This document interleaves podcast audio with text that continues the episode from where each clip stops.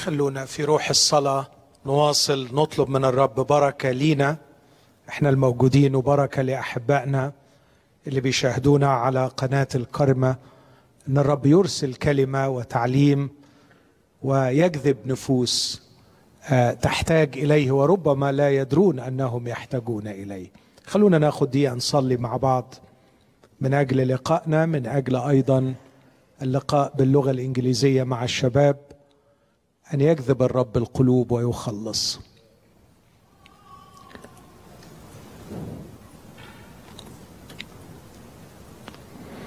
أيها الرب الحبيب يسوع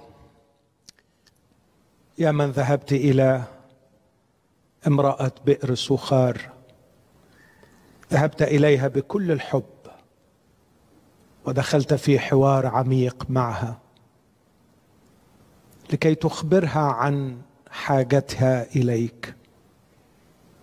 وعن ارتواء عطشها المستحيل بعيدا عنك. ونشكرك لأنك نجحت في النهاية أن تقنعها بأن تشرب من الماء الذي تعطيه أنت. هذا هو رجاءنا يا رب فيك في هذا المساء من جهة كل شخص يسمع الرسالة. أنه في النهاية يقول لك أعطيني من هذا الماء لكي لا أعطش. أذكر يا رب شبابنا أذكر ما يقدم لهم في هذا المساء واذكر كل نفس تشاهد أو تسمع هذه الرسالة استعملها لكي ما تحقق قصدك الصالح فيها. في اسم المسيح يا ابا نستجب آمين. سعيد أن الرب يعطيني هذه الفرصة معكم وأصلي أنه مش بس الفرصتين الكرازيتين النهارده وبكرة يكونوا سبب بركة للكنيسة العربية في تورونتو لكن كمان أصلي أن السيمينارز اللي هتتعمل بكرة وبعده باللغة العربية وباللغة الإنجليزية تكون سبب بركة كبيرة للكنيسة. حابب أقول في البداية أن المسيحية لم تؤسس لكي تظل داخل الأسوار. عندما تأسست المسيحية لم يكن هناك كنائس لم يكن هناك مباني. لكن الرب جاء لكي يجول يصنع خيرا ويشفي جميع المتسلط عليهم إبليس. فالمسيحية أساسا من أجل الناس في الشارع. وكيف يصل الإيمان المسيحي؟ كيف يصل خبر الخلاص المفرح للشارع للناس بدون ما يرسل المؤمنون بدون ما المؤمنين يتحركوا ويحتكوا ويتحاوروا ويتناقشوا ويتكلموا مع النفوس التي يحتكون بها بصفة يومية. فأصلي أن هذه الفرص تخدم هذا الغرض أن لا نكون في مسيحيتنا أشخاص ينتشون ويستمتعون داخل الأسوار لكن أشخاص يخرجون ويذهبون. مطيعين وصية السيد اذهبوا إلى العالم. أجمع اكرزوا بالإنجيل للخليقة كلها. لكن أيضا المسيحية ليست للسماء لكنها المسيحية أتت بالسماء إلى الأرض. مرات بنتصور إنه المسيحية هي إنه ربنا عمل معانا إحسان إنه غيرنا فدينا قاعدين مستنيين لما نروح السماء. لكن الواقع أن المسيحية أتت ليس فقط بالسماء لكن بالله نفسه إلى حياتنا لكي ما يجعل حياتنا على الأرض مؤثرة وفعالة وقوية. فأرجو أن لا نحصر المسيحية في داخل الأسوار أو لا نبعدها إلى المستقبل. لكن خلونا نعيش المسيحية من الآن ونعيشها في الشارع بين الناس. أمين؟ هذا هو غرض هذه الخدمات وهذا هو غرض خدمة Credo Logos وهذا هو غرض ال seminars اللي هتتعمل بكرة وبعده بنعمة الرب. الليلة هشارك مع حضراتكم بعض الأفكار حول هذا السؤال هل نحن نحتاج إلى الله؟ يمكن الإجابة عن هذا السؤال بالنسبة لرواد الكنائس بالنسبة للمتدينين بصفة عامة. أعتقد أنه يمكن يكون سؤال غريب بعض الشيء أو كأنه سؤال بديهي آه بنضيع وقت ليه؟ ما كلنا عارفين إن إحنا محتاجين إلى الله. لكن أنا أعتقد أنه السؤال عميق ويحتاج منا فعلا إلى وقفة وده اللي هحاول أعمله في هذه الليلة. الإجابة البسيطة والسهلة آه، من الممكن إنها ترضي بعض الناس آه، بعض الأشخاص يكتفون بوجود الله لمجرد إن الله مديهم صحة وفتح لهم أبواب الرزق. فأكيد إحنا محتاجين ربنا علشان الصحة والرزق. لكن حضراتكم بتحتكوا بالعالم المتحضر العالم المتقدم العالم في الغرب بصفة خاصة. أعتقد أنكم توافقوني أن هذه الإجابات لا تقنعهم. لدينا بلد كاليابان آه، لا يعرفون الله لكنهم يستمتعون بصحة جيدة ويستمتعون أيضا بأبواب رزق كثيرة. فمثل هذه الأجوبة أعتقد أن العقل المتطور والمتحضر لا يقبل بها. اليوم العالم الغربي كله يبتعد عن الإيمان المسيحي ويرفض الديانة بصفة عامة ويعتقد أنه قادر على أن يحقق السعادة والنجاح بدون الله. بل أكثر من هذا بدأت تكون لهم نظرة سلبية من جهة الإيمان بالله أو من جهة الديانة. آه، في تصورهم أن هذا اختراع بشري مجتمعي social construction اتكون مع الأيام من أجل السيطرة على الناس من أجل قهر الناس. ولديهم وقائع في التاريخ في الحقيقة تؤكد هذا الفكر ونحن كمسيحيين لا نستطيع أن ننكرها ابدا أنه استعملت الديانة ل لا أقول لسنوات بل لقرون طويلة ولم تزل تستعمل اليوم في العالم لقهر الشعوب وتدجين الناس وإخضاع الناس لرغبات بعض القادة وبعض الأشخاص الذين آه، مرضى بحب السيطرة. فلهم وجهة نظر وبالتالي بيقولوا نحن نستطيع من خلال العلم من خلال التكنولوجي من خلال وسائل الترفيه المختلفة والمتاحة لنا آه، أن نسعد ولسنا في احتياج إلى الله ولسنا في احتياج إلى الديانة بصفه عامة.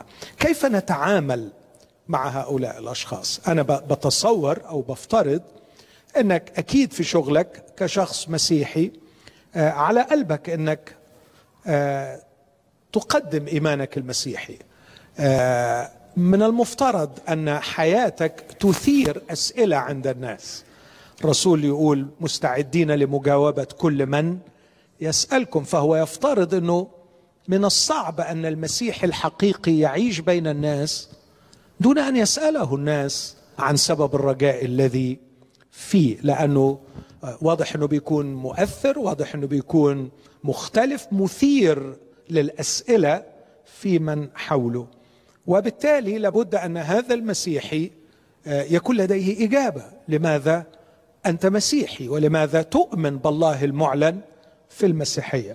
فربما واحد من الاعتراضات التي تقال من صديق أو زميل أو ابنك في البيت أنا سعيد بدون الله ما الاحتياج إلى الله. آه ويمكن يقول لك it's good for you أنا مبسوط لك إن أنت مبسوط بربنا يعني نيالك شيء رائع إنك تعرف ربنا ومبسوط بالعلاقة معاه. لكن الحقيقة أنا قادر أكون سعيد وقادر أنجح وقادر أحقق وجودي بدون الإيمان بالله وبدون الديانة بصفة عامة. كيف نتجاوب مع هذا السؤال؟ مبدئيا أقول لابد أن نحترم وجهة النظر ولابد أن ندخل إلى الافتراضات التي تطرح هذا السؤال. فلا يوجد سؤال غير مبني على افتراضات معينة عند الشخص. والحكمة أو النعمة اللي ربنا لنا هو أن ندخل في الحوار مع الأشخاص آه، ونفتح الافتراضات نفتحها لنا ولهم التي منها نبع هذا السؤال. ومن خلال الافتراضات يعني الافتراضات يعني الأشياء التي يفترضونها أو يؤمنون بها والتي أدت بهم إلى طرح هذا السؤال آه، أعتقد إنه من خلالها نقدر إن إحنا نوصل بخبر الإنجيل لهؤلاء. أنا أفكر في هذا السؤال بتخيل حوار مع زميل أو مع صديق فأتخيل إنه الحوار سيدور حول أربعة أفكار هي اللي هحاول أناقشها معاكم في هذا الاجتماع. الفكرة الأولى وهو يقول أنا لا أحتاج إلى الله أو لماذا الله اجابتي الأولى أو الفكرة الأولى اللي أحب أطرحها من هو الله الذي نحتاج إليه أو لا نحتاج إليه؟ قبل ما ندخل في خلاف أنا أقول لأ إحنا محتاجين له وهو يقول لأ إحنا مش محتاجين له. إحنا محتاجين نتفق الأول هو إحنا بنتكلم عن مين بالضبط؟ من هو الإله الذي نزعم كمسيحيين أننا نحتاج إليه؟ النقطه الثانية اللي أحب أفكر فيها.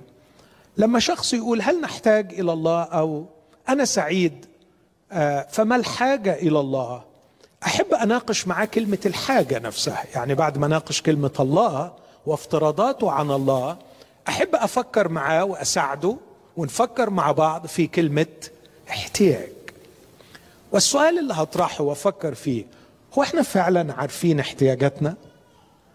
قبل ما أقول إحنا محتاجين الله وهو يقول لي لا مش محتاجين الله. أحب أقف معاه وقفة وأقول له هل تقدر تجزم أنك تعلم كل احتياجاتك؟ ما هي طبيعة احتياجات قلب الإنسان؟ أو ما هي أعمق احتياجاتنا كبشر؟ هل نحن على دراية بها؟ أحب أناقش مع هذا الصديق هذه الفكرة.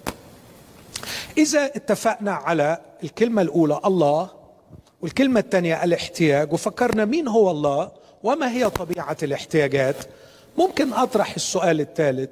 يا ترى بناء على تصوري الصحيح عن الله ومفهومي الصحيح عن الاحتياجات البشرية ما هي الاحتياجات العميقة التي لا يستطيع إلا الله أن يشبعها؟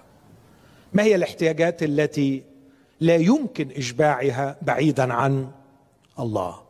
وإذا وصلنا للنقطة دي واتفقنا عليها أكيد وأتمنى إنه يوصل للسؤال طب إزاي؟ كيف أرتبط بالله لكي يشبع لي هذه الاحتياجات؟ خدنا بالنا من الأربع أفكار دول؟ هنفكر في الله هنفكر في الاحتياج. هنفكر في إيه الاحتياجات اللي يستحيل إشباعها بعيدا عن الله. وأخيرا أفكر معاه في الطريقة التي يمكن أن نرتبط بها بالله بشكل يسدد ويشبع هذه الاحتياجات. مبدئيا أبدأ بالفكرة الأولى من هو الله الذي نحتاج إليه؟ هل هو الله المعلن أم الله الذي نتخيله؟ وهنا أحبائي لابد أن نفكر في هذه الفكرة إنه كثير من الناس فعلا يا إما عنده حماس كبير من ناحية الله أو عنده رفض شديد لله لكنه في الحقيقة يتعامل مع إله من تصوره الشخصي.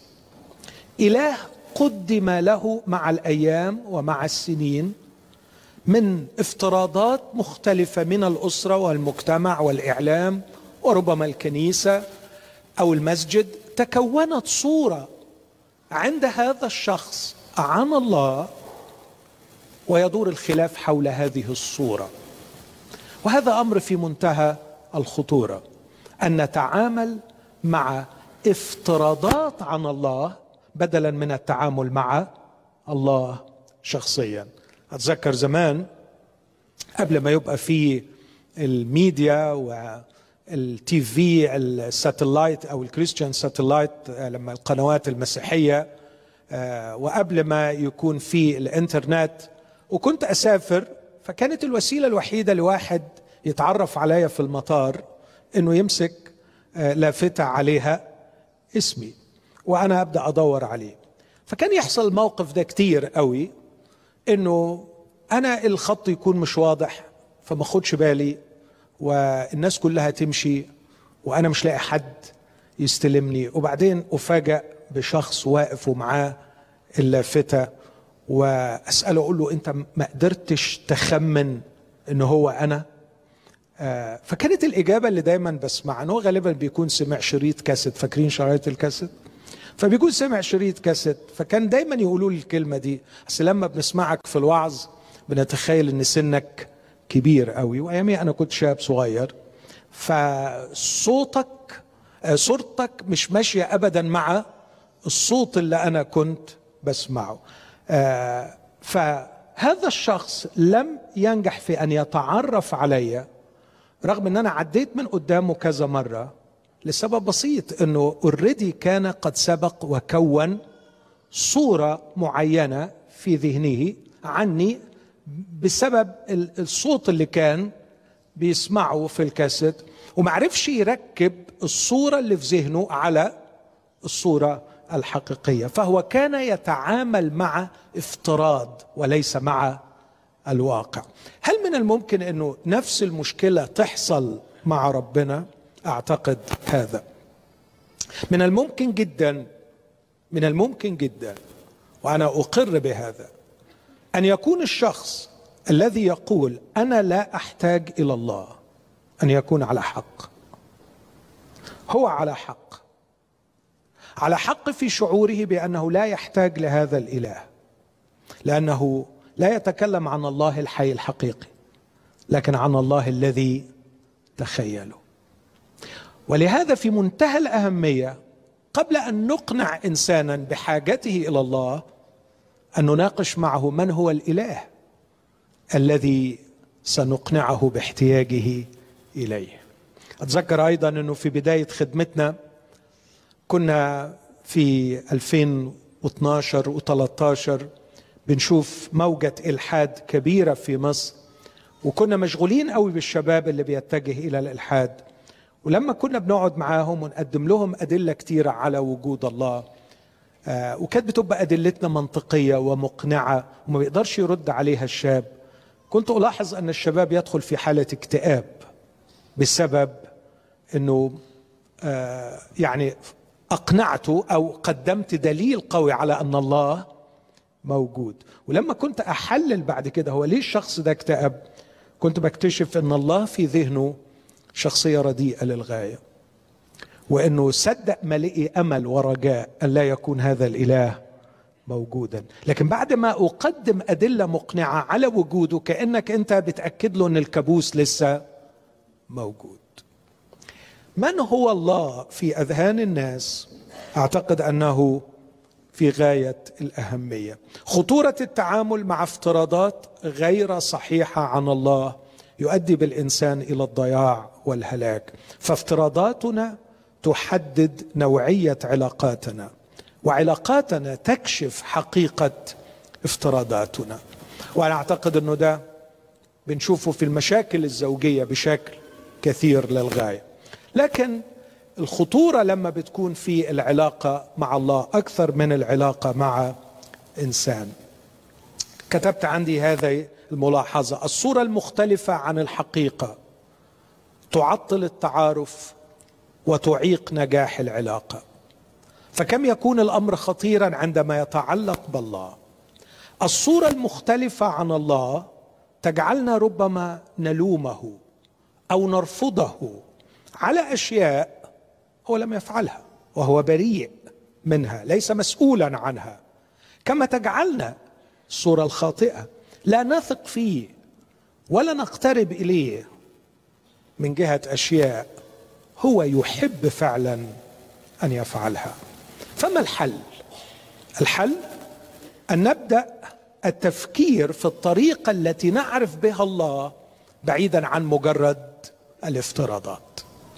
أعتقد وصلتوا معايا للخلاصة دي. محتاجين طريقة نتعرف بيها على الله بعيدا عن مجرد الافتراضات التي في أذهاننا عنه وهنا هيجي السؤال ما هي هذه الطريقة؟ الطريقة اللي المسيحية بتقدمها أعتقد أنها منطقية بتقول عن طريق الإعلان. فليس من الحكمة ابدا إني أسترسل في تخيلي عن الله لكن الحقيقة إن الله ملتزم أن يخرج من وراء حجابه ويعلن نفسه. لابد أن الله هو الذي يعلن نفسه. سي إس لويس له مقولة مشهورة في كتاب المسيحية المجردة. أنصح بقراءة هذا الكتاب. أنا بحب الأطفال جدا وبعتز بوجودهم معانا بشرط إني أعرف أوعظ. ولو ممكن الميكروفون يعلى سنة أكون شاكر. سي اس لويس يقول إذا أردت أن تتعرف على حجر فالأمر يعتمد بنسبة 100% عليك. إذا حاولت أن تتعرف على حيوان يمكن الأمر بنسبة 80% يعتمد عليك و20% على تعاون الحيوان معك. إذا أردت أن تتعرف على إنسان 50 50 أنا محتاج أروح وأحاول التعرف عليه لكن هو كمان لازم يتجاوب ويتكلم معايا. إذا حاولت أن أتعرف على رئيس البلاد أعتقد أن المسألة أصعب جدا. ف90% ربما عليه و10% علي. أنا أبدي رغبتي لكن الأمر كله سيتوقف على استعداده هو أن يتنازل ويتعرف علي. فماذا عن الله؟ لو كنت أريد التعرف على الله أعتقد أن المسألة بنسبة 100% تعتمد على الله. تعتمد على الله أن الله مسؤول إذا كان يريدني أن أعرفه وأعرف أني أحتاج له فهو مسؤول أن يعلن عن نفسه. ده شيء في غاية الأهمية. ما أعتقدش إنه هيكون في اختلاف عليه. فكيف يعلن الله عن نفسه؟ من الممكن الإجابة السهلة إنه يعلن عن نفسه في الخليقه فالله أعلن عن نفسه من خلال الخليقه لكن المشكلة أن الخليقة وعلى الرغم من عظمتها وعلى الرغم فعلا من أنها تقدم أدلة كثيرة وكافية على وجود الله إلا أن العقل البشري لاسباب مختلفة آه، لا يرى الخليقة كافية ويحاول أن يوجد تفسيرات كثيرة للخليقة بعيدا عن الله. روميا واحد الرسول بيقول ان أمور غير المنظورة ترى منذ خلق العالم مدركة بالمصنوعات قدرته السرمدية وألوهيته حتى أنهم بلا عذر. لكن هل الله لمجرد أن البشر حمقوا في أفكارهم ورفضوا البرهان من خلال الخليقة يكف عن الإعلان عن نفسه؟ كلا. لكن الكتاب المقدس يؤكد أن الله يعلن عن نفسه بطرق مختلفة بأنواع وطرق كثيرة بالإضافة إلى الخليقة. لا يلغي إعلان الخليقة ونحن آه، نقدم حجة على وجود الله من خلال الخليقة لكن هناك ما هو أكثر من الخليقه لكن من الجانب الثاني الخليقة من الممكن أن تقدم آه، برهانا على وجوده. لكن لا تقدم لي برهانا قويا على احتياجي أنا كإنسان إليه. كيف أتعلم من الخليقه أن الله يسد أعمق احتياجاتي؟ لذلك لابد من الإعلان الإلهي. وإذا أتينا للإعلان الإلهي هنا هتواجهنا مشكلة تاني. هل الإعلان يأتي في صورة مفاهيم أفكار عقائد؟ هل من الممكن أن يعلن الله عن نفسه إعلانا تاما من خلال مجرد كلمات يأتي بها شخص مثلا ويقول هذا هو الله الذي ينبغي أن تعرفوه؟ أعتقد أن الأمر هنا خطير بعض الشيء لأنه صعب جدا أن يصاغ ما نحتاج أن نعرفه عن الله مجرد في مفهوم أو فرضية أو جملة خبرية. لأن الأمر في هذه الحالة سيتوقف على استقبال عقل السامع لهذا النص المكتوب. وبالتالي من الممكن أن تصل إلي صورة مشوهة عن الله. لكن في المسيحية الإعلام عن الله جاء دائما في صورة حدث حدث تاريخي حدث واقعي. يمكن امتحانه يمكن رؤيته يمكن التفكير فيه ومناقشته. ليس مجرد معلومة في جملة لكن حدث تاريخي. الاعلانين الكبار اللي تكون منهم الكتاب المقدس هو إعلان الله في العهد القديم وإعلان الله في العهد الجديد. وفي العهد القديم نجد الله يعلن عن نفسه بحدث تاريخي جبار. عندما تدخل في التاريخ وأخرج بني إسرائيل من أرض مصر كان هناك حدث تاريخي حدث الخروج. من خلال حدث الخروج كان الله يعلن عن نفسه وأعلن عن نفسه أنه اهيا الذي اهيا الرب الإله الذي يصنع عجائب في أرض مصر وكانت أعظم البلاد في ذلك الوقت. الرب الإله الذي يصنع ظواهر طبيعية لا يمكن أن تخطئها العين والحواس.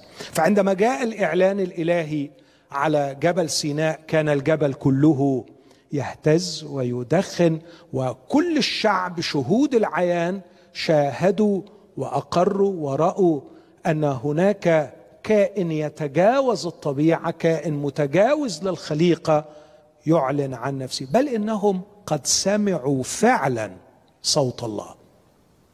حتى أن الكتاب يقول أن الذين سمعوا استعفوا عن أن تزاد لهم كلمة لأنهم كانوا في حالة من الرعب والهلع.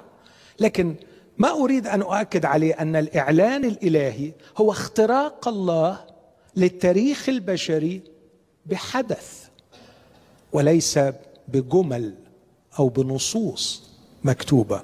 فالله عندما يعلن عن ذاته لابد أن يكون هناك واقع ملموس نستطيع من خلاله أن نثق في هذا الإله ونتعرف على طبيعته. كان الله لمدة أربعين سنة مع شعب إسرائيل يخترق التاريخ البشري يخترق الواقع البشري بحدث قوي منظور وملموس. حتى أن موسى كان يسمع الرب يتكلم ومش ما أقدرش أقول إن موسى كان بيتهيأ له لأنه كان مستخبي في حتة. ده موسى سمع والشعب كله أيضا سمع صوت الله ورأوا الجبل يدخن. بل إن الرب قصد أن يصعد مع موسى سبعين من شيوخ إسرائيل والكتاب يقول أنهم رأوا الله ورأوا تحت رجليه شبه. العقيق فكان هناك شيء ملموس ومحسوس وإلا كان من الممكن أن نقول أن موسى قد تخيل أو موسى قد تصور له أنه رأى الله وسمع الله. لكن القصة كلها التاريخية التي أكد عليها المسيح بعد هذا والتي سجلت في الكتاب المقدس آه، كانت مملوءة بالأشياء التي تقول أن هناك واقع آه، غير هذا الواقع. هناك رياليتي غير الرياليتي اللي إحنا شايفينها. هناك كائن متجاوز اخترق عالمنا ودلل على وجوده وتكلم وسمعناه متكلما.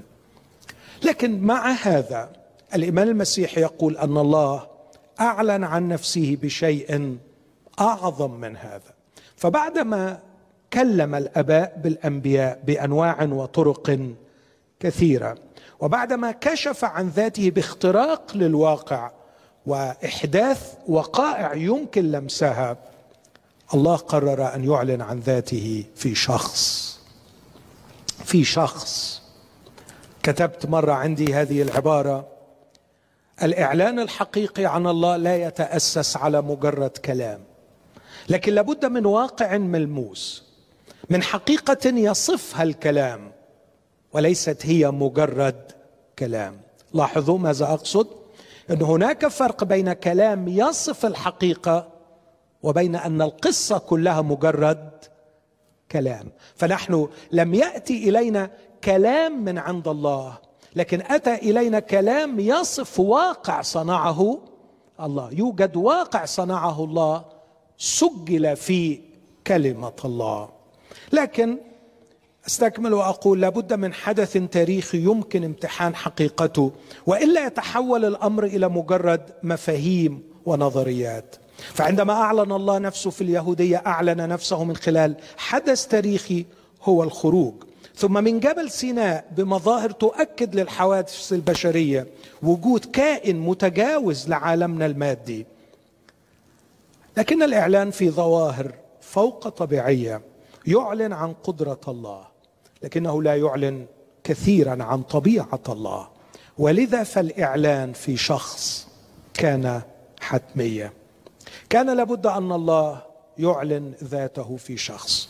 وده اللي بيقوله كاتب رسالة العبرانيين أن الله بعدما تواصل وأعلن وكشف بهذه الطريقة كلمنا في هذه الأيام الأخيرة في ابنه. الكلمة صار جسدا وحل بيننا. وهذا الحدث هو الحدث الأكبر في التاريخ البشري. في ملء الزمان أرسل الله ابنه. إن حقيقة التجسد هي وصول الله لآخر المدى في رغبته في الإعلان عن نفسه في التكشف للإنسان وإظهار ذاته للإنسان. أعتقد أنه سنظل إلى أبد الآبدين. لا نستطيع أن نفك ألغاز التجسد ولا نستطيع أن نفهم أعماق التجسد لكننا نختبر آثار التجسد ونعيش في ظل فعلا ما نحصده من الإعلان الذي جاء إلينا من خلال التجسد. لاحظوا أحبائي المسيحية لا تنادي بالحلول مش انه الله مجرد حل في إنسان لكن الكلمة صار جسدا. هناك الله نفسه. فعندما كانوا يتلامسون مع يسوع المسيح مش بيتلامسوا مع الله الذي حل في هذا الشخص لكنهم يتلامسوا مع الشخص نفسه مع الله نفسه. عشان كده الرب يقول من رآني فقد رأى الآب. صحيح أنه ليس امتزاج بين اللاهوت والناسوت ليس امتزاج لكنه اتحاد أبدي. لا ينفصل لا لحظة ولا طرفة عين. فهناك اتحاد كامل بحيث أن الله أعلن في هذا الشخص ويظل معلنا فيه إلى أبد الآبدين. كتبت مرة هذه العبارة لأصف بها هذا الواقع واقع التجسد. إنه يحب ولذا ينبغي أن يعرف. ولكي يعرف ينبغي أن يتكشف. فكيف؟ الكلام مهما عظمت بلاغته يعجز عن وصفه. والفعل ولو كان الخلق لا يكفي لكشفه. كان لابد من شخص.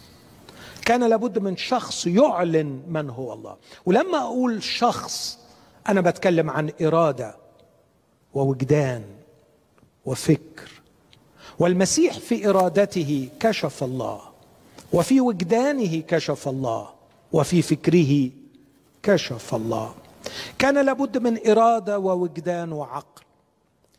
إرادة تنتج سلوكا ووجدانا ينتج شعورا وعقل ينتج حججا ومنطقا سليما. رأينا الإرادة في السلوك في رحمة وشفاء وخير. ورأينا الوجدان في شعور في دمعة وبسمة وحضن عندما كان يحتضن الأطفال. ورأينا قوة العقل في المنطق والحجة والبرهان. كان الله لابد أن يعلن عن ذاته بكائن ينطق بكائن يشعر بكائن يسلك وليس بمجرد أحداث فوق طبيعية. لقد كان المسيح هو إعلان الله الكامل عن نفسه. وبالتالي من حق الشخص إنه يسأل نفسه اولا قبل ما نقول إحنا محتاجين لله نقول مين هو الله اللي إحنا محتاجين له؟ وإجابتي هو الله المعلن في شخص يسوع المسيح. ألخص ما ذكرته. قبل أن نختلف ونتحاجج هل نحتاج إلى الله؟ من هو الله الذي نحتاج إليه؟ ليس هو الله الذي كونته افتراضاتنا ولا هو الله الذي قدم إلينا في نصوص وجمل خبرية هي مجرد كلام ومفاهيم لكنه الله الذي يخرج من وراء حجابه ويتكشف للبشر يكشف نفسه. الله الذي يخترق التاريخ البشري ويكشف نفسه بإحداث واقع جديد لا يمكن إنكاره. واقع يمكن امتحانه بالحواس البشرية.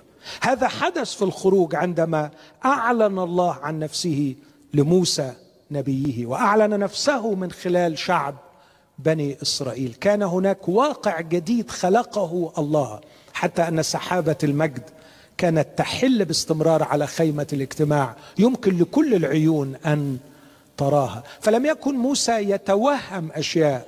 لم يختبئ موسى في الجبل ثم جبل سيناء ثم يأتي لنا بكلام. لكننا كنا نرى الجبل نفسه أو رأوا الجبل نفسه.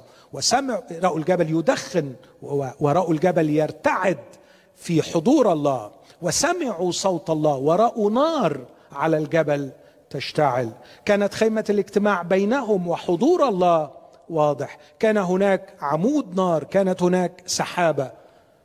لم ياتي موسى بمجرد نصوص ومفاهيم لكنه أتى بحدث أو وصف حدث. الله هو الذي أعلن نفسه وموسى سجل هذا الحدث. وكان دوره وسيط بين الله وبين شعب إسرائيل لكن الله أعلن ذاته في واقع. محسوس وملموس. لكن كانت قمة الإعلان أن مش مجرد واقع محسوس وملموس لكن الله نفسه يأتي ويعيش بين الناس. لقد أتى في شخص يسوع المسيح. ربما الافتراضات المسبقة عن الله تستكثر على الله أن يصير إنسان ويأتي بيننا. تستكثر عليه. وهذا مفهوم. إذا كانت الافتراضات ترى الله بعيدا بعيدا بعيدا. أو من الممكن أن تعطي الله كل الصفات ولا تعطي صفة المحبة. وأنا أعتقد إذا خلت صفات الله من المحبة آه هذا الطرح إن الله يأتي ويعيش بين الناس يصبح أيضا طرحا غير مقبول. فأقدر أشوف المنطقية بتاعت إنه إله لا يحب أو قلبه غير فائض بالمحبة من الصعب عليه إنه هو يجي ويعيش بين الناس. لكن لو اقتنعنا أن الله محبة ليس من الصعب أن نفترض إنه ممكن يأتي ويقيم بيننا. الكلمة صار جسدا وحل بيننا. ونقول إذا أدركنا قيمة الإنسان أن الله خلق الإنسان على صورته. فما المانع وما المستحيل في أن يأتي الله في صورة إنسان. توفيق الحكيم لي قصة قصيرة جميلة اسمها أرني الله. وفي هذه القصة يحكي حيرة إنسان يريد أن يرى الله. فذهب بعد جولة طويلة على رجال الدين. ذهب إلى أحد النساك وقال له أرني الله. فقال له الناسك هل جننت يا رجل كيف تطلب أن ترى الله وكيف أريك ما لم أره أنا لنفسي؟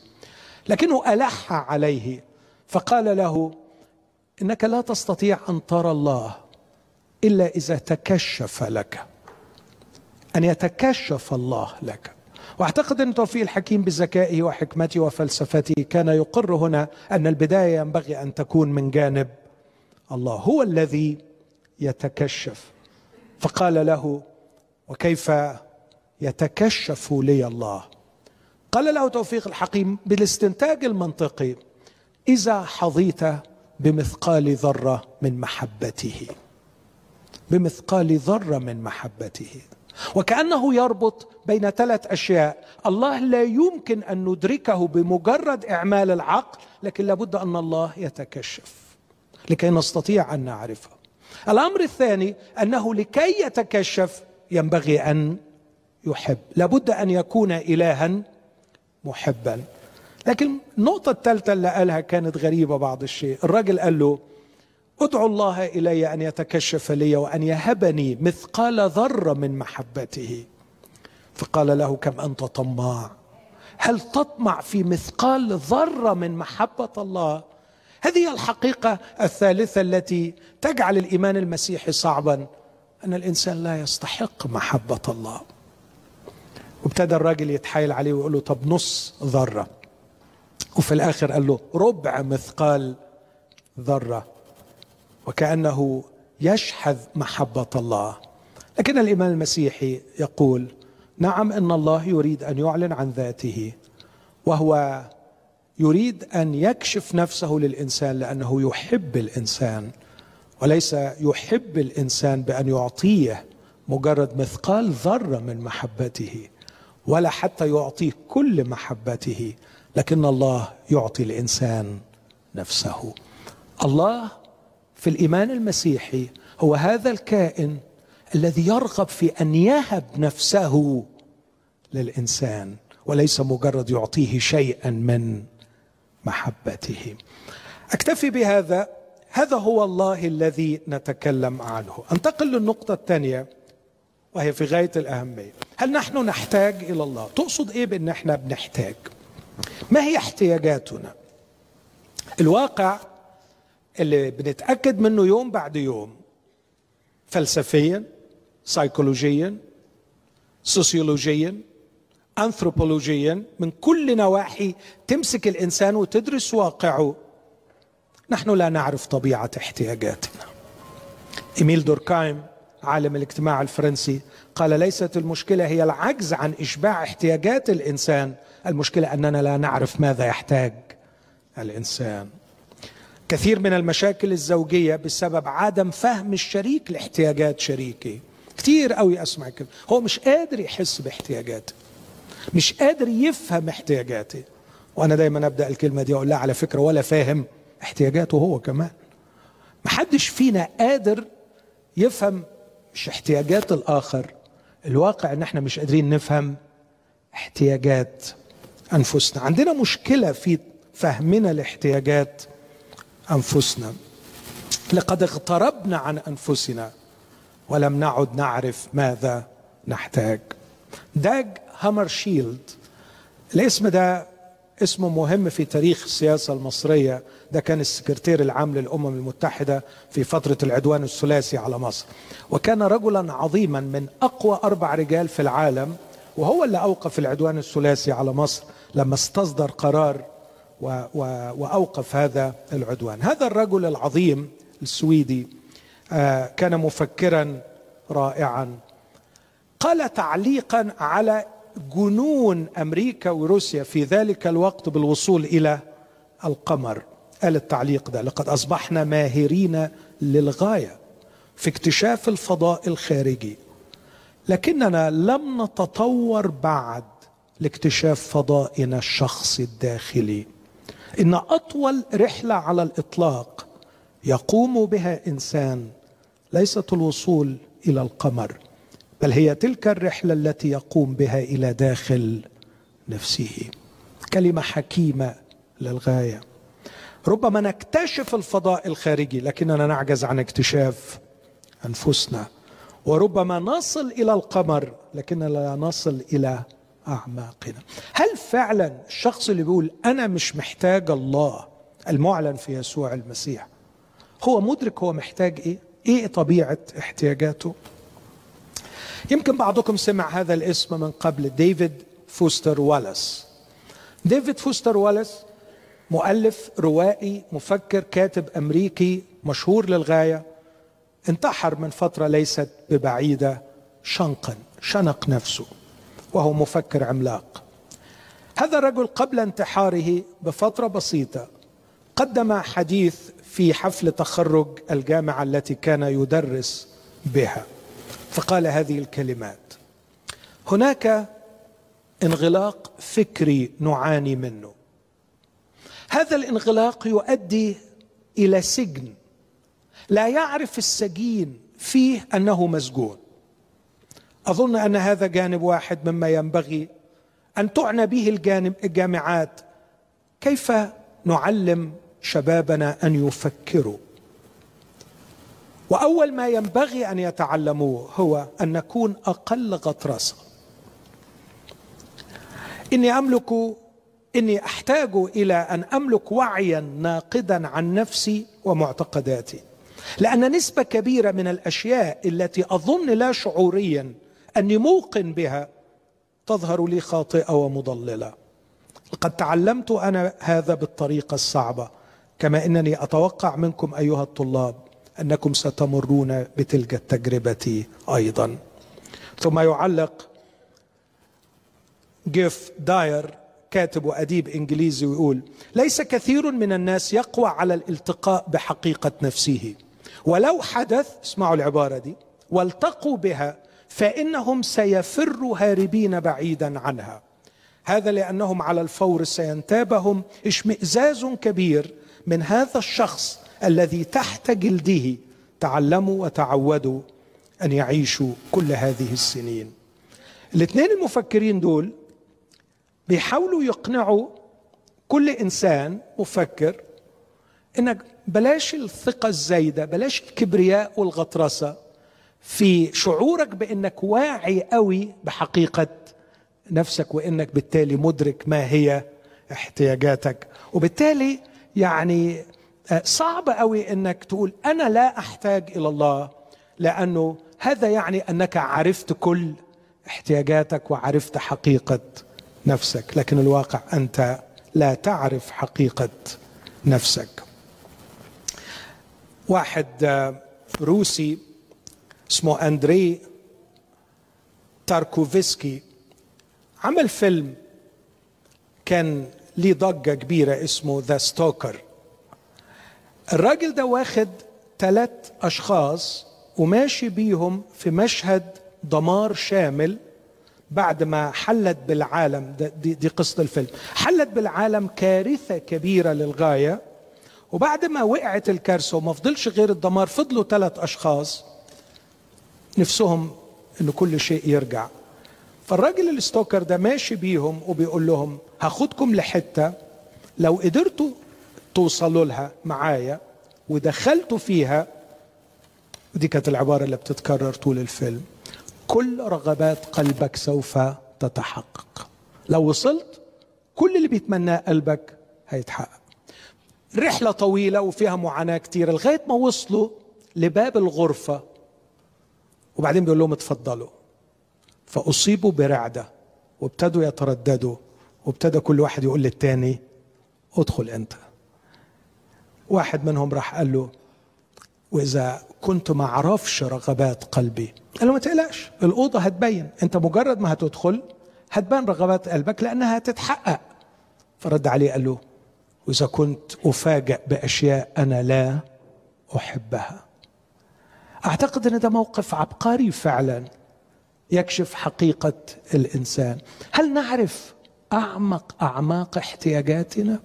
هل نعرف قلوبنا ونعرف ما الذي ترغب فيه؟ من الممكن جدا أن تفاجئنا قلوبنا أنها تريد أشياء غير اللي إحنا متصورين إنها تريدها. ومن الممكن أن نتصور أننا لا نحتاج إلى أشياء بينما قلوبنا في أعماقنا تصرخ طلبا لهذه الأشياء. نحن في مشكلة أننا لا نعرف احتياجاتنا. هذا يأتي بي إلى السؤال الثالث. اذا اقتنعنا أن الله ليس هو الله الذي كونته افتراضاتنا وأن الله الذي أعلن في المسيح يسوع يقدم لنا أشياء ينبغي أن ندرسه لكي نعرف من هو هذا الإله. وبعدين اتفقنا إنه احتياجاتنا مجهولة لدينا. يجي السؤال الثالث وهو المهم. يا ترى ما هي أعمق احتياجاتنا التي يمكن لله فقط الله المعلن في يسوع؟ أن يشبعها.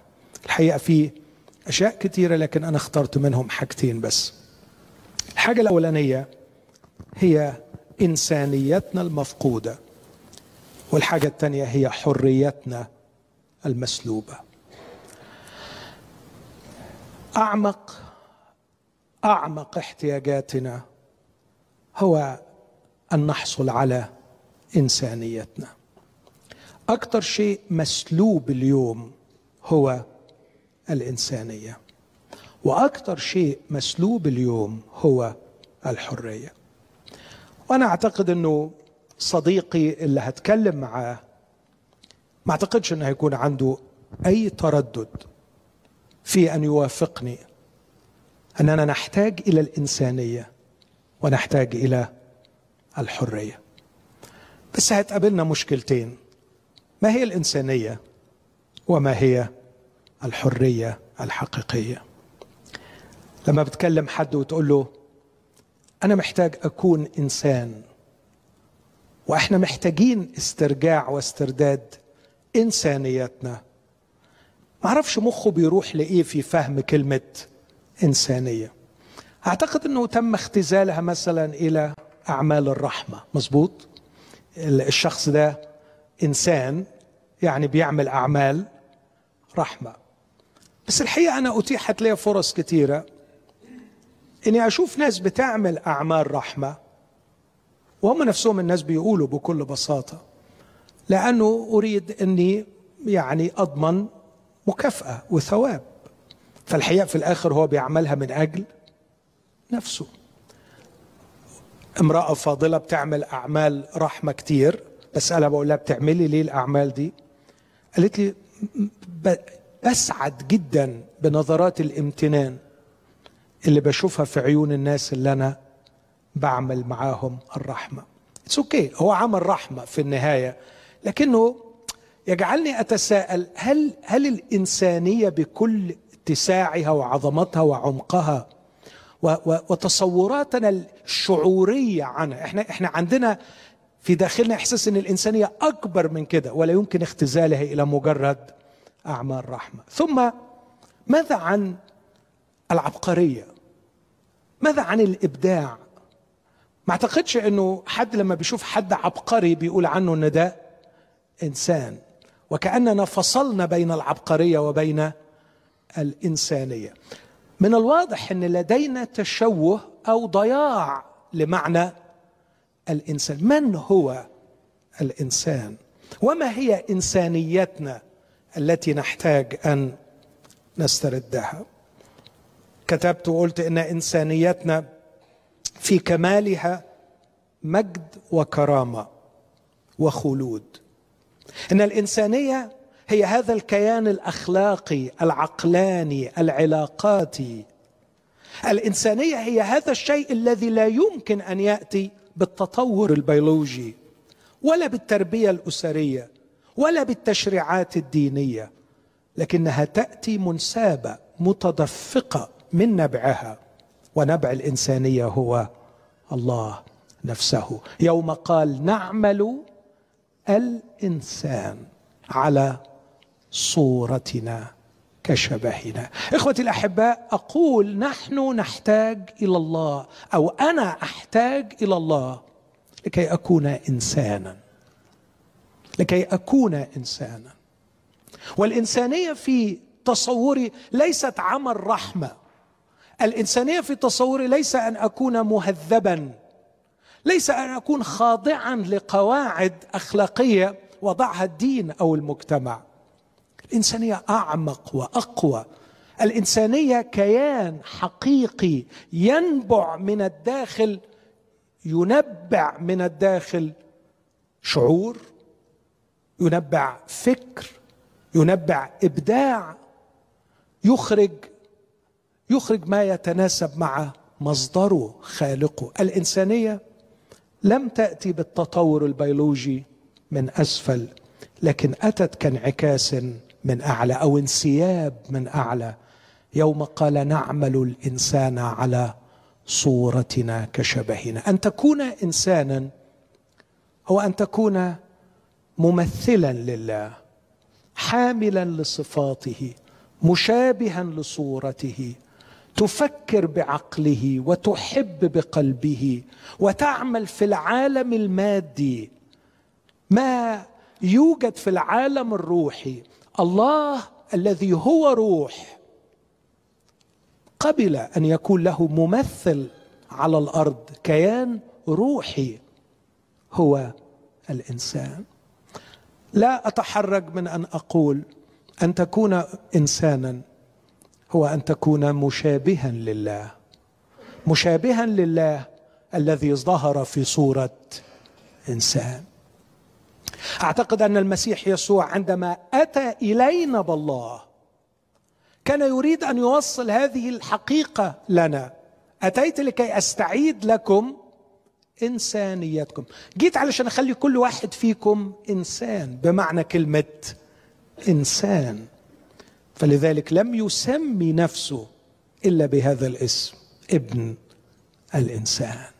ابن الإنسان. 81 مرة في العهد الجديد يسوع المسيح يسمي نفسه ابن الإنسان وما سماش نفسه اسم آخر غير ابن الإنسان. هل تتفق معي أن البشرية تحتاج لعودة الإنسانية؟ النهارده ابن أخويا موريس سام بيقول له وإحنا في العربية على خبر مزعج إن شاب teenager انتحر قدام ال playground بتاع المدرسة. ف I Googled نسبة الانتحار في كندا عشرة كل يوم. عشرة كل يوم ومعظمهم teenagers والرسم البياني بيقول إنه قصاد كل واحد بينتحر في 30 محاولة لم تنجح. على الأقل 30 محاولة لم تنجح. عندما تغوص في هذه القصص وتعرف ما هو البؤس وراء هذه القصص التي تدفع إلى الانتحار؟ ستجد هروب الإنسانية من البيوت هروب الإنسانية من القلوب هروب الإنسانية من المشاعر. لم يعد هناك هذا الدفء الإنساني هذا هذا الفكر الراقي. كتاب كامل كتب مؤخرا عن أثر التكنولوجيا على الإنسانية البشر. التكنولوجيا أعطتنا الرفاهية. كتاب بيقول كده وأخذت منا إنسانيتنا. لقد دمرت أشياء كثيرة فينا. أصبحنا نتعامل مع سكرينز أكثر مما نتعامل مع وجوه بشرية فأصبحت الإنسانية تتسرب منا. لكن مع هذا لا أقول إنه إذا عاد إلينا الفكر والإبداع والشعور هذا ما يعطي تعريف الإنسان. يظل الإنسان أعمق من هذا. يظل الإنسان أكبر من هذا. في كل الحاجات دي لكن ما عندناش تعريف واضح للإنسان يمكن أن نصيغه في جملة. لكن أعتقد أن المشكلة اتحلت بمجيء يسوع المسيح. فإذا أردت أن أعرف من هو الإنسان أعتقد أن بيلاطس كان يتنبأ عندما أخرج يسوع إلى المجتمع. قال هذه الكلمة هو ذا الإنسان. هذا هو الإنسان. الإنسان أسمى من أن يعرف في جملة. الإنسان أكبر من أن يرسم في صورة. لكن التعبير الكامل عن الإنسان كان في شخص يسوع المسيح. كان في يسوع المسيح الذي يرتقي فوق كل الحواجز العرقية وهو يذهب إلى المرأة السامرية. كان يرتقي فوق كل التعقيدات والفظائع والخرافات المجتمعية وهو يلمس الأبرص ويحتضن الأطفال ويقبل امرأة تجلس عند قدميه تتعلم منه ويسمح لها أن تلمسه. عندما قبل أن النساء تخدمه من أموالهن وأكرمهم أعظم إكرام عندما كان يسوع المسيح يسير على الأرض كان يقدم للبشرية ليس فقط من هو الله لكن كان يقدم تعريفا لمن هو الإنسان. هذه الإنسانية التي ظهرت في يسوع المسيح هي ما تحن إليه قلوبنا في الداخل. هذا هو احتياجنا الأعمق. وأنا أعتقد إذا سدد لي هذا الاحتياج سيسهل علي بعد هذا أن أكون زوجا ناجحا وابا ناجحا وطبيبا ناجحا ونجارا ناجحا وعاملا ناجحا. إذا عادت إلي إنسانيتي. ما الذي أحتاج الله فيه؟ أحتاج إلى الله. ليرجع إلي إنسانيتي. هذا ما فقدته بسبب الخطية وهذا ما أحتاج إليه. لكن أيضا أحتاج مش بس إني أكون إنسان لكن محتاج أكون نفسي. محتاج أكون أنا وده احتياج عميق عند كل واحد فينا. وده بنشوفه في الأطفال وبنشوفه في الكبار. إنه الشخص محتاج لل... لل... للهوية الشخصية. لا أحد يقبل أن يكون مسخا لا أحد يقبل لا أحد سوي يقبل أن يكون مجرد نسخة من آخرين. كل منا يحتاج أن يكون نفسه. ولكي أكون نفسي وهذا احتياج نفسي أساسي أحتاج إلى الحرية. أحتاج أن أكون حرا. وربما يعني يكون الفكر ده غريب على البعض. أنا أحتاج إلى الله لكي أكون حرا. بعد يتصور أن لكي تكون حرا ينبغي أن تبتعد عن الله لكن ده مبني على الافتراضات ومبني على الخلط بين الله والدين. الدين ربما يسلب الحرية لكني أحتاج إلى الله لكي أكون حرا. إزاي؟ أحاول أفك دي ثم أختم بفكرة عن الكيفية. نحن نحتاج إلى الله من أجل الحرية. الكاتب والمفكر اللي هو آه، فوستر والاس قال في نفس الخطبة اللي خطبها دي أو الحديث اللي اللي, اللي اتكلم فيه في حفل التخرج يقول هذه الكلمات الحرية في التعليم الحقيقي هي السبيل لتعلم كيف تكون منضبطا.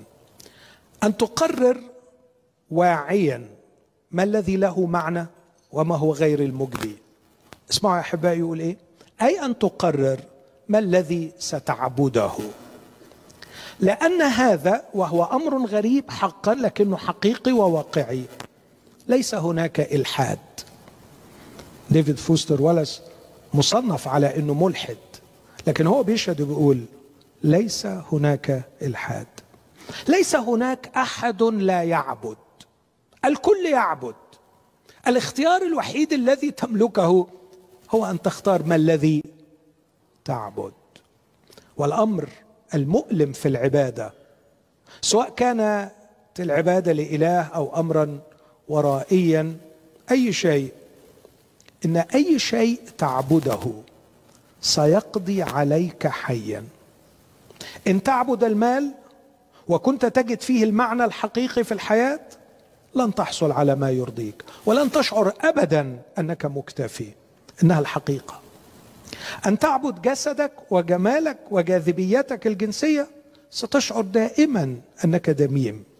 ومتى يمر العمر والوقت ستموت ملايين الموتات قبل أن تفنى. هذا الرجل ببصيرة نافذة أدرك أن البشر ليسوا أحرار. البشر يعبدون الها يعدهم بالحرية. فكر معي في هذا الأمر. فكر معي من فضلك. نحن نحتاج إلى المال لكي يحررنا من الفقر. نحن نحتاج إلى التفوق لكي يحررنا من الشعور بالنقص. نحن دائما نبحث عن محرر ينقلنا من شيء إلى شيء. والمأساة الكبيرة أننا نسقط عبيد لهذا الشيء الذي يعدنا بالحرية. فنحن نرقد وراء هذا الشيء لكي يحررنا من شيء وينقلنا إلى شيء آخر. نحن في رحلة بحث دائمة ومستمرة عن الحرية. ونتبع محررين شئنا أم أبينا. وللأسف شديد نسقط في عبادتهم دون أن ندري. فكر في هذه الفكرة خدها كده وقلبها لما تروح الشغل. حاول إنك تشوف الناس عايشة إزاي. لن تجد شخصا واحدا لا يعبد. لا يعبد الشيء الذي يعد بالحرية. لأننا نشتاق إلى الحرية. نشتاق إلى الحرية من المرض نشتاق إلى الحرية من الفقر نشتاق إلى الحرية من الشعور بالنقص نشتاق إلى الحرية من الشعور بعدم القبول. ونعبد الشيء الذي يعدنا بالحرية. لكن فوستر ولس بيقول إنه هذه الآلهة التي نعبدها تأكلنا ونحن أحياء لأنها تعدنا ولا تفي بوعودها. فإذا عبدت المال سأظل دائما شاعر بأني غير مكتفي. إذا عبدت الجمال سأظل دائما شاعر أني لست جميلا بالقدر الكافي. فأموت ملايين الموتات قبل أن أموت. هذا ما يقرره هذا الرجل. نحن نحتاج إلى الله من أجل الحرية. وكم الحقيقة يبهرني في الكتاب المقدس إنه أكثر من الكلمات التي تفيد معنى الحرية. أعظم قصة خلاص في العهد القديم هي قصة حرية. عندما أرسل الله الرسالة لفرعون اطلق شعبي اطلق اطلق اطلق شعبي ليعبدني. اطلقهم. أخرجهم كانوا عبيدا وحررهم. كلمة الفداء كلمة الخلاص كلمة الفكاك. أول عظة وعظها يسوع المسيح.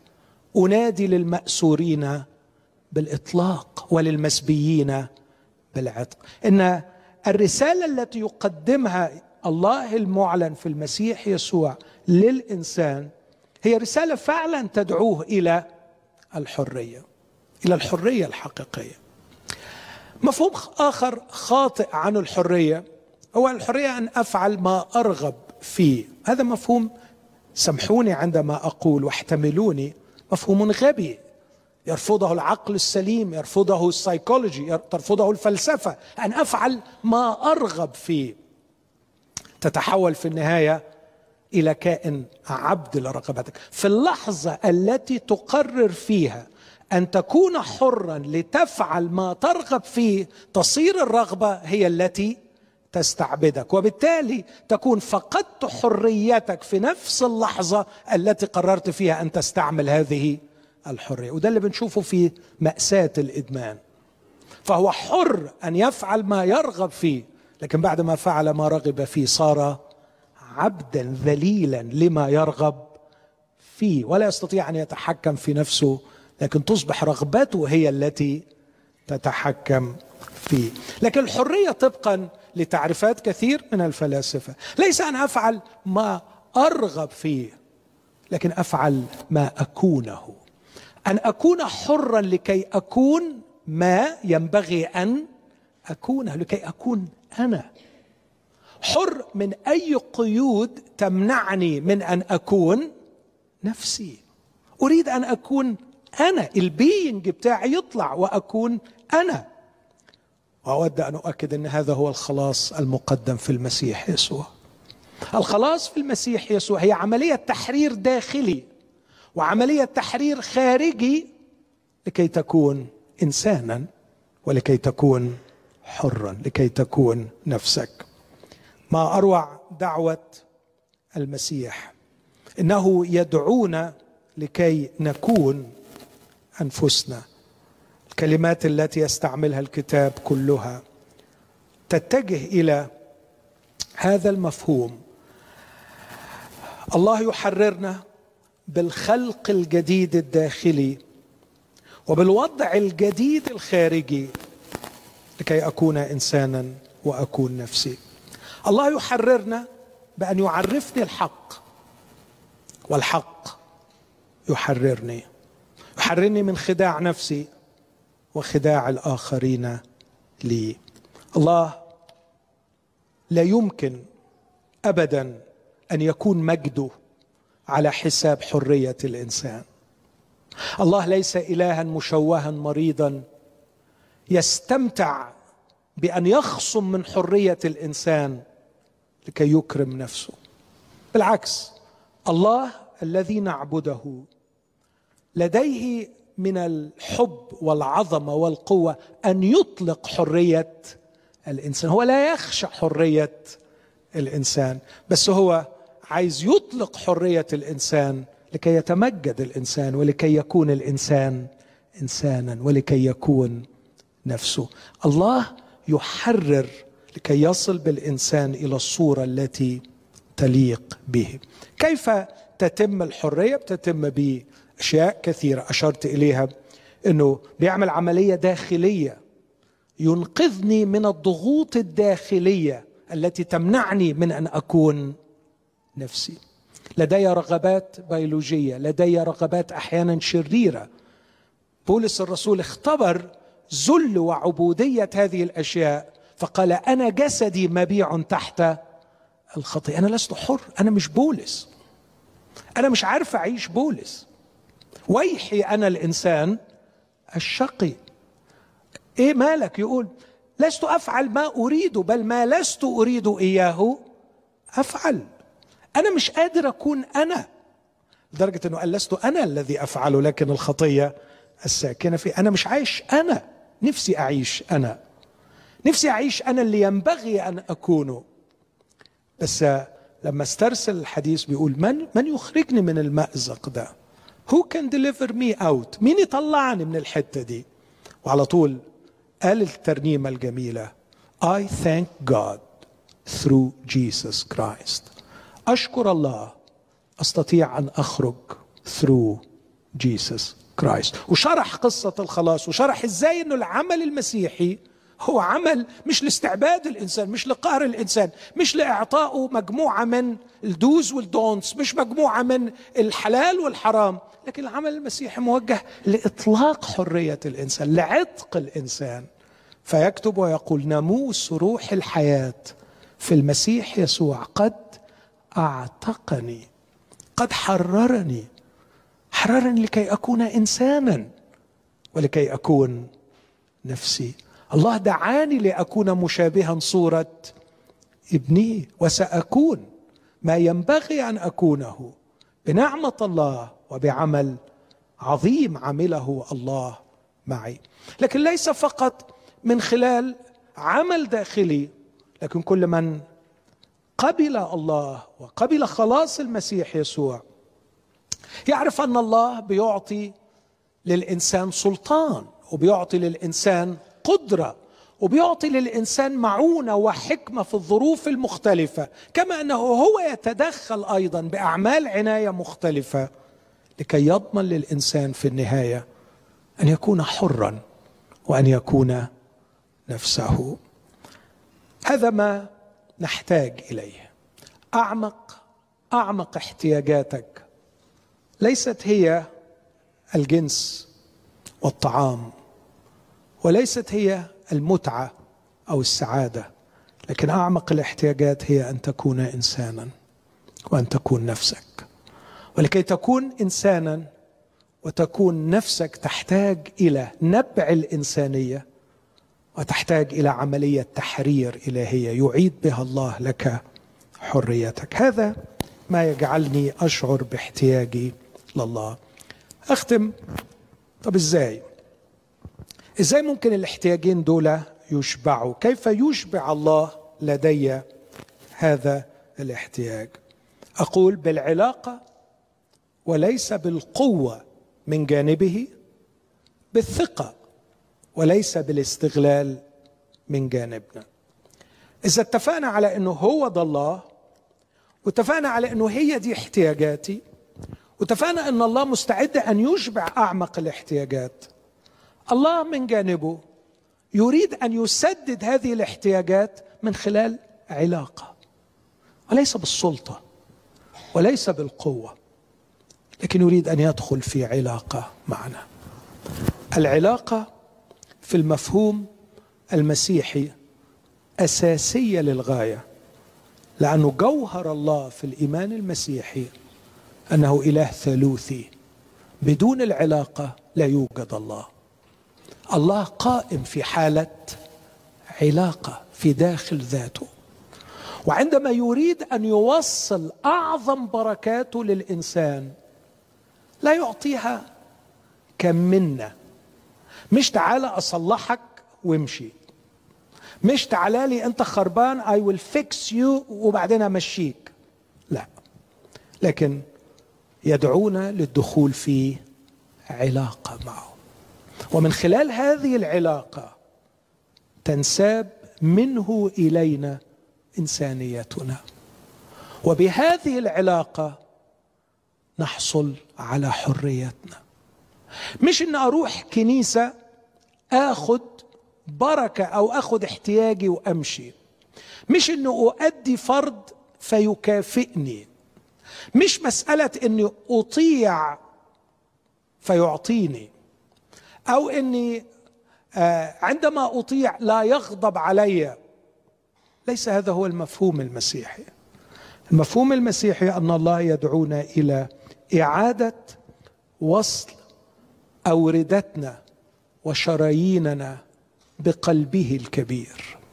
لذلك هي ليست عملية صلح أو إصلاح بالمفهوم لكن مصالحة. مش إصلاح مصالحة. يصالحني معاه يربطني بيه يلصقني بيه فأحصل على احتياجاتي منه. إذا كنت تريد الها تذهب إليه تأخذ منه شيئا وتعود وتدفع ثمن هذا الشيء من فرائض ووصايا وطاعة شرائع معينة. ليس هذا هو الله الذي أتكلم عنه في هذا المساء. لكن الله المعلن في المسيح. إله يدعو إلى علاقه وليس مجرد إنه يجود بمنة أو بحسنة أو يعطيك شيئا. لكن كمان لازم يتغير المفهوم من ناحيتي أنا. فمن جانبي أنا أكون بالثقة فيه وليس بالاستغلال. أعتقد إنه ناس كتير من اللي رافضة فكرة إنه أنا مش محتاج لربنا وأنا ناقشت فعلا السؤال ده مع ناس كتير. فوجئت إن أحيانا بيكون عندهم بعض الأفكار النبيلة. يقول أنا مش محتاج لربنا لأنه بصراحة أنا بشوف الجماعة المتدينين جماعة مستغلين. جماعة مش عايزين يشتغلوا مش عايزين يتعبوا مش عايزين يقوموا بواجبهم ومسؤولياتهم بس في النهاية بيروحوا يصلوا ويصوموا ويعملوا شوية حاجات وربنا هيعمل إيه؟ هيديهم. أنا أنا بقرف من الأسلوب ده. هو بيقول لك أنا مش طايق الأسلوب ده.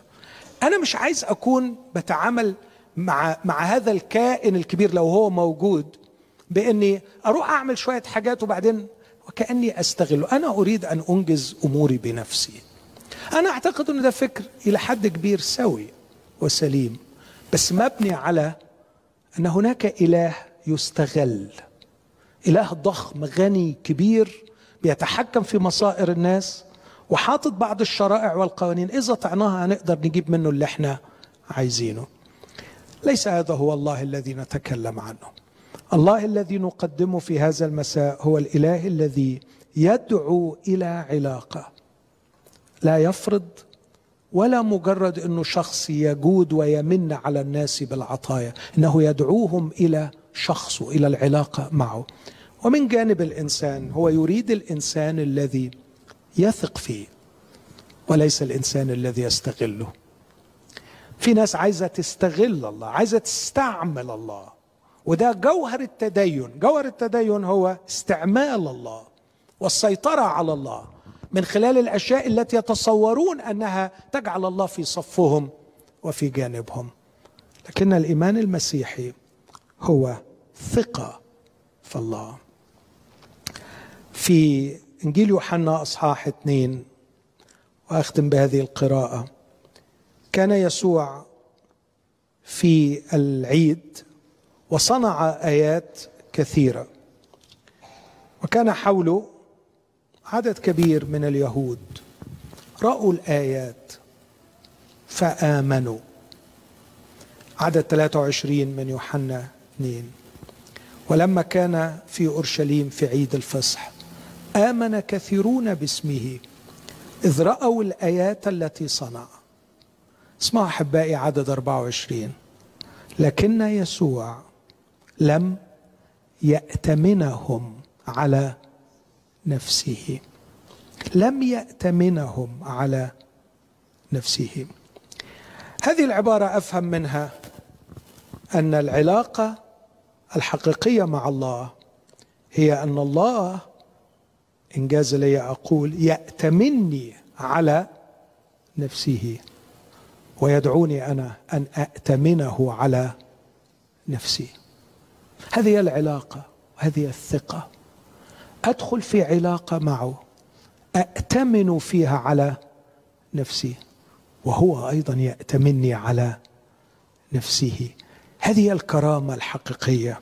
ومن خلال هذه العلاقة تتدفق في إنسانيتي وأصبح نفسي أصبح حرا. هل هناك براهين عملية على هذا؟ أعتقد أنه قصص كثيرة في الحاضر وفي الماضي. في الكتاب المقدس وفي التاريخ تؤكد هذا. تؤكد أن من عادوا إلى الله استعادوا إنسانيتهم وصاروا اشخاصا أحرارا. أتمنى من كل قلبي إنه كل شخص بيشاهدني بيسمعني كل واحد واحدة من حضراتكم. يكون الصورة وضحت قدامه بعض الشيء. هل أنا أحتاج إلى الله؟ لماذا أحتاج إلى الله؟ آه، أتمنى إنه نتخلص من بعض الأفكار. نحتاج إلى الله لأن القوة الكبرى التي تضمن تسديد الأعواز والاحتياجات. أكيد الله بيسدد الأعواز وبيسدد الاحتياجات. لكنه على فكرة بيعمل كده حتى مع غير الشاكرين ومع الأشرار. بيعمل كده مع الظالمين. بيعمل كده مع اللي بيكرهوه وبيهنوه وبيشتموه. وهيفضل يعمل كده لأنه ده كرم أخلاقه.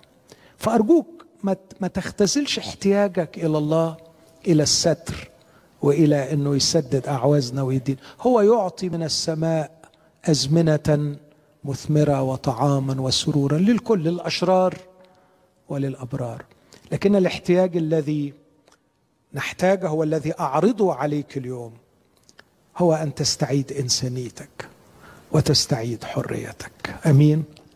أتمنى أن كل واحد وإحنا بنصلي يقول له الكلمتين دول يا رب أنا محتاج أكون إنسان ومحتاج أكون نفسي. عايز أبقى إنسان حر. مش عايز أبقى مسخ من حد. مش عايز أبقى نسخه من حد. وعايز أكون إنسان. عايز مراتي أو زوجي إذا شهد عني يقول إنه إنسان. عايز ولادي لو شهدوا عن أبوهم في المستقبل يقولوا إنه إنسان. عايز الناس تحب الإنسان بسببي. أمين؟ لما يشوفوني ويعاشروني يقولوا ياه ده ممكن الإنسان يكون جميل وكائن راقي. أريد أن أكون إنسانا وأنا أكون نفسي. لا أريد أن أكون شخصا مسيطرا مستغلا لك وأحاول أن أستعملك لكي أحقق رغباتي. لكني أدخل في علاقة معك وأثق فيك لكي تجعلني إنسانا. خلونا نقف مع سامح. وإحنا بناخد دقايق في الترنيم. وإحنا بنطلب من الرب بصدق بإعلان حقيقي من قلوبنا أننا نحتاج إلى الله.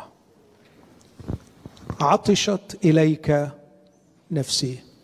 ويشتاق إليك جسدي. إليك أبكر. أحتاج إليك.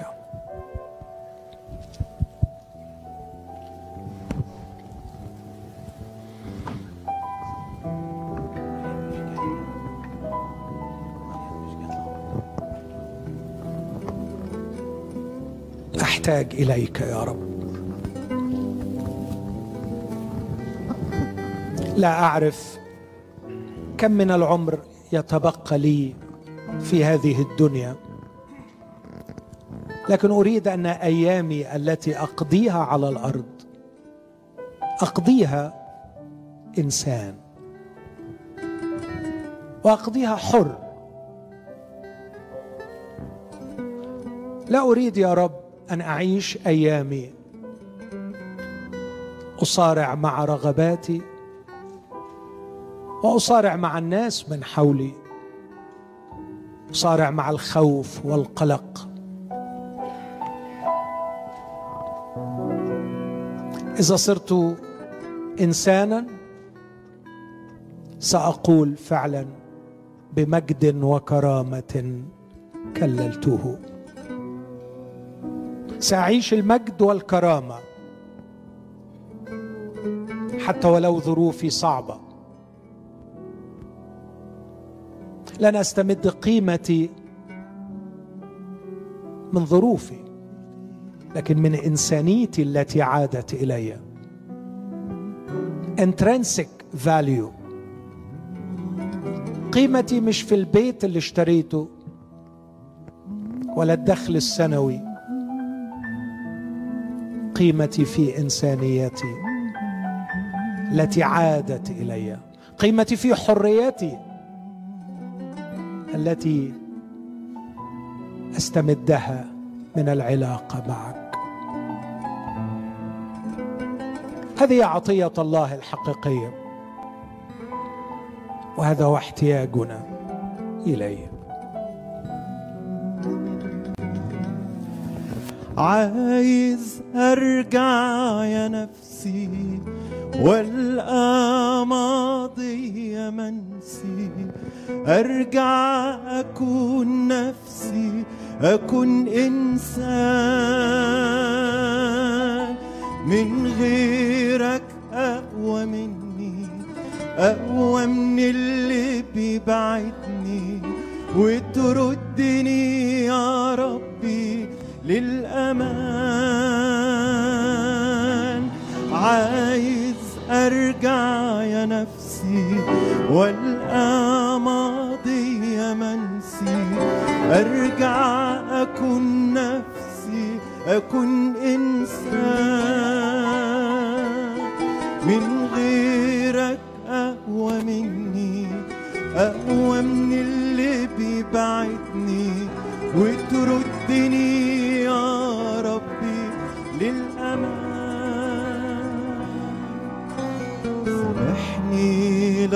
رفضتك لو في مرة عاندتك كان عقلي يا رب غايب مش في الوعي.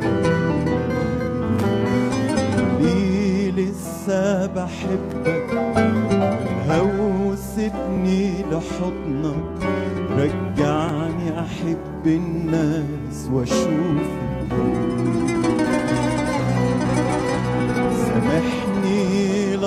رفضتك لو في مرة عاندتك كان عقلي يا رب غايب مش في الوعي. ليه لسه بحبك هوسبني لحضنك رجعني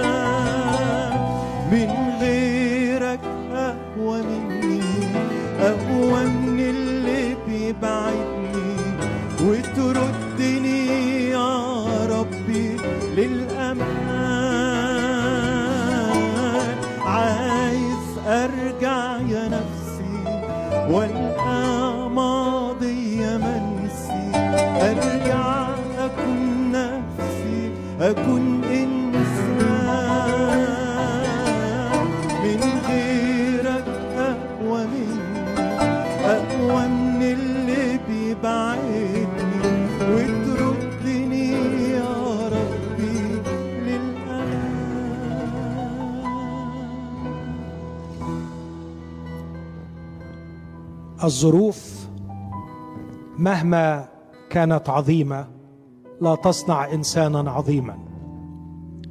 والظروف مهما كانت سيئة لا تصنع إنسانا سيئا. لكن الإنسان العظيم يستطيع أن يعيش عظيما في الظروف السيئة. والإنسان السيء من الداخل الميت من الداخل يعيش سيئا مفسدا في أعظم الظروف. كانت ظروف يوسف سيئة للغاية رديئة للغاية. لكنه ظل مرفوع الرأس. إنسانا عظيما في أسوأ ظروف. وكان أولاد عالي الكاهن في أعظم ظروف. وكانوا أسوأ كائنات على وجه الأرض. تعال نحول نظرنا عن الظروف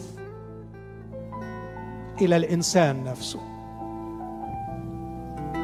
تغيير الظروف لا يستهلك من الله شيئا قط. يقول للريح اسكت. يقول للسماء تمطر خبزا. يقول للصخرة أن تخرج ماء. يقول للبحر أن يصير يابس. الظروف ليست مشكلة عند الله. لكن ما قيمة تغير الظروف وعدم تغير الإنسان؟ ما قيمة تغيير الظروف وعدم شفاء الإنسان من الداخل؟ الليلة الرب بيعرض علينا أن احتياجنا الحقيقي لله ليس لتغيير الظروف. لشفاء وتغيير الإنسان. بالعلاقة معه نبع الإنسانية نبع الإنسان. تعود إلي انسانيتي المفقودة وأستعيد حريتي المسلوبة. لن أعيش عبد فيما بعد. للخوف للناس للدين. رب يسوع بيدعوك. أرجوك إنك تثق وتصدق دعوته وتمد يدك له. قل له اقبلني. أنا محتاج إليك. ارفع معايا من قلبك هذه الصلاة إذا كنت مقتنع. اللهم ارحمني أنا الخاطئ. اغفر خطيتي لأني ابتعدت عنك. اغفر خطياتي لأني ظننتك سيد قاسي. لكن اليوم برجع لك. اشفيني. عايز أحبك. وأحب الناس. عايز أبقى إنسان. رافع الراس. رافع الراس. عايز اكد لكل شخص بيسمعني هذه هي مشيئة الله من جهتك ومن جهتك. أن تكون رافع الرأس. يكللك بالمجد والكرامة. إنسان حر. إن حرركم الإبن. هذه رسالة يسوع المسيح رسالة الحرية. إن حرركم الإبن. فبالحقيقة تكونون أحرار. مد إيدك واقبل. وقول له أنا محتاج. فأنا محتاج لك. محتاج لك.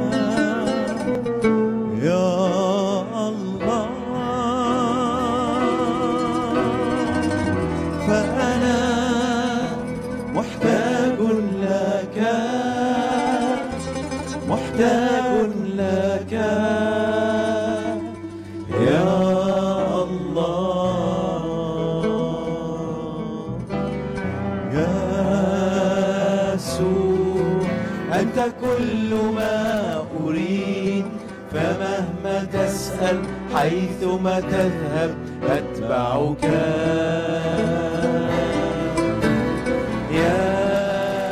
يسوع أنت كل ما أريد فمهما تسأل حيثما تذهب.